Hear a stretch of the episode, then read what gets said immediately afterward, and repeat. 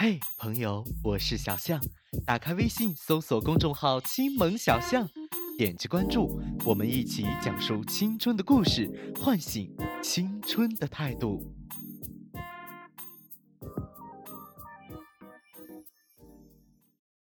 每天接一杯，生活很解渴。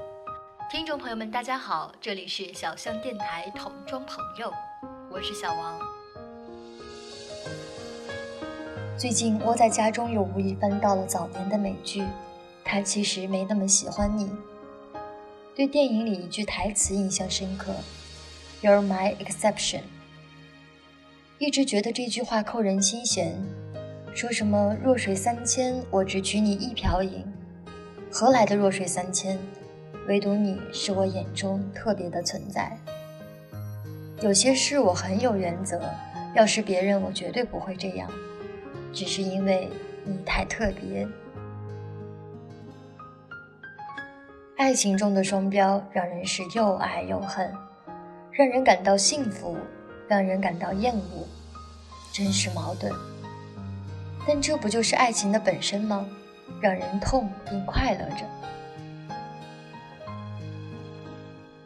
还记得我有一个大学同学，他大概是我身边最严肃的人了。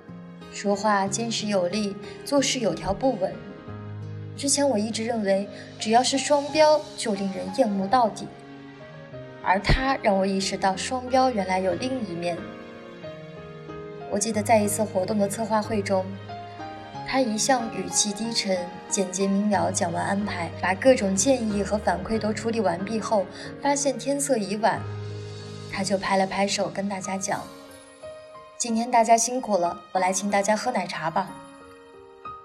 原本还是一片庄重严肃的气氛，结果男生说完，猝不及防地转头看了看他的女朋友，说：“祖宗喝奶茶了。”周围的人纷纷起哄说：“哎呦，你可真双标啊！”那个时候我才明白，当一个男生真正在意你的时候，能对你有多么的不吝表达。我们都讨厌双标的人，但是，一遇到爱情，双重标准就变成了偏爱和例外，显得那么特别和尤为珍贵。爱因有差别而脆弱。我可以有异性朋友，但是你不可以。我可以不及时回你信息，甚至挂断你的电话，但是你不可以。男人嘛，脾气大一点很正常。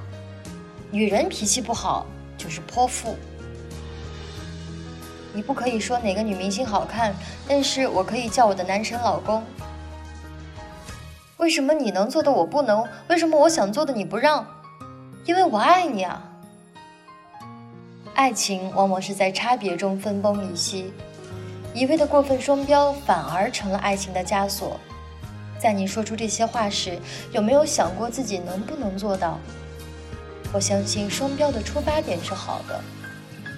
为了让另一半更珍惜自己、在乎自己，更想牢牢地把握住这段感情，把自己所希望的强求于另一半。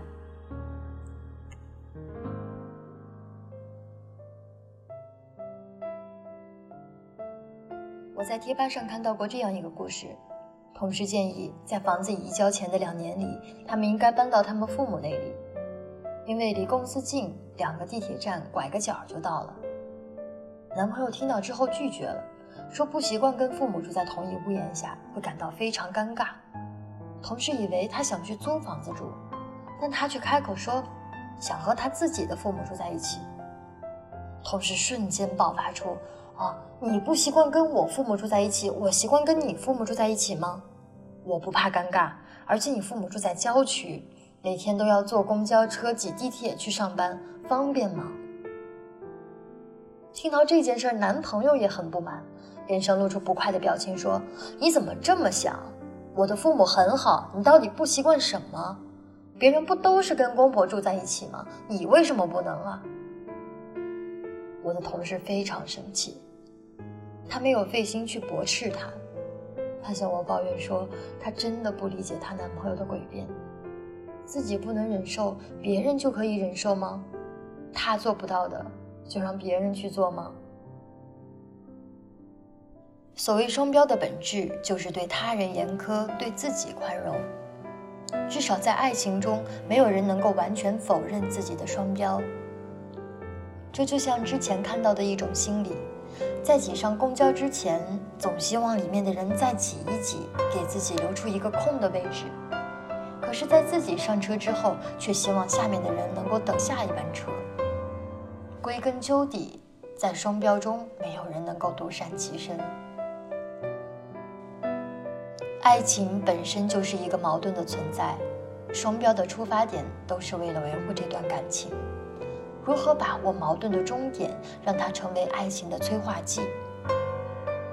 也许有人会说，太难了。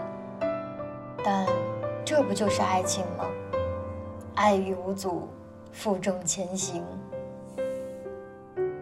好了，以上就是本期小象电台桶装朋友的全部内容。